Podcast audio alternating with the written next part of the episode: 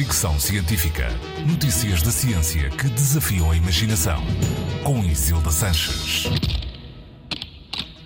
O que é que as convicções políticas têm a ver com fruta e legumes? pelos vistos, bem mais do que podíamos imaginar. Um estudo recente mostra que as pessoas mais conservadoras tendem a rejeitar frutas e legumes que não sejam perfeitos, contribuindo assim de forma decisiva para o aumento do desperdício alimentar, um dos mais graves problemas mundiais. O estudo foi publicado na Science Direct, recorreu a quatro inquéritos online feitos a 1.400 americanos Nesses inquéritos foram incluídas fotos de frutas e legumes com diferentes tamanhos, formas e cores.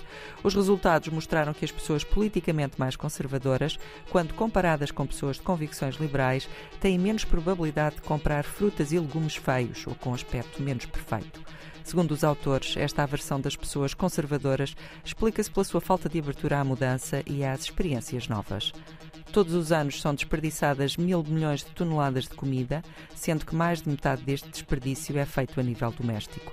Ao mesmo tempo, as populações expostas à malnutrição e fome também continuam a crescer um pouco por todo o mundo. Isto significa que o desperdício alimentar tem um impacto muito significativo no ambiente, na sociedade e na economia. Por isso, precisa de ser travado.